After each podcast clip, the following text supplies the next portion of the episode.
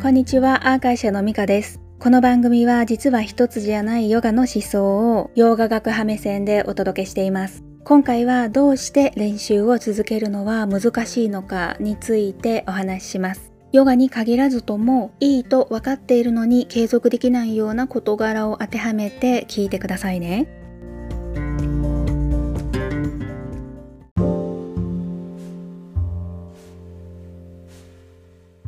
ヨガ学派の哲学的に見るヨガの練習の効果はマインドの汚れが少なくなることです。そのことによって頭で考えているようなことと本質的な自分自身の意思みたいなものの違いを識別できるようになるんですね。そうなると内側の深い場所にある潜在力だったり可能性みたいなものが照らし出されるっていう風に表現されています。これはつまり本質的な自分自身を生きることができるようになるっていうことでこのことを理解すればするほど生きづらさがなくなるとなると絶対にやった方がいいことなんだけれどもそう簡単でもなくってその理由は第一に自分のキャパシティに合わせた練習でないと続けられないんですよね。だからこそ個人に合わせた練習を組み立てることが要求されるわけです。そしてその前提がクリアされていたとしてもまだまだ難しい理由があってそれはマインドは古い習慣が大好きでなかなか新しい習慣が身につけられないっていう事実があるんです。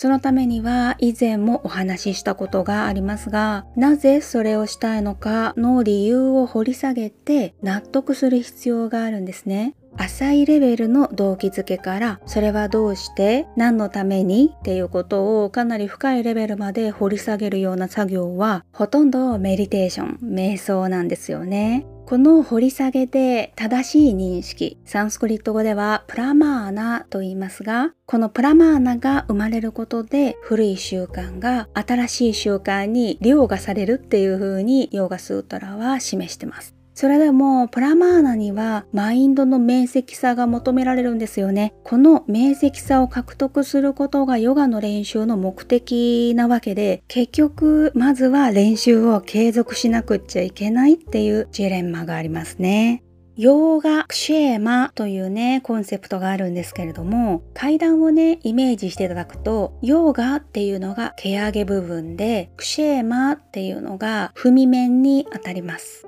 要するに一段上がる方向性がヨーガで足が乗る平らな板部分がクシェーマなんです。ヨーガである今より良くするためにどれぐらいの高さを設定するのかについては程よく無理ない高さがいいと思いますね。このヨガの高さを見誤るとそこに登れないかもしれないし登れたとしてもすぐに落ちちゃったりするんですね。でこれは練習を作成する教師の経験や力量が問われるところです。そしてクシェーマであるその状態を安定させるためにはどれぐらいの踏み面つまり今の練習を継続する期間が必要かっていうことなんです。この期間が浅いと安定して今の場所に立っていられないから元の場所にね戻っちゃったりします。これについては生徒さん側の努力だったりなわけなので特に初めて3ヶ月未満の生徒さんには今立っている場所から戻らないようにするための伴奏が必要かなと考えたりもしています。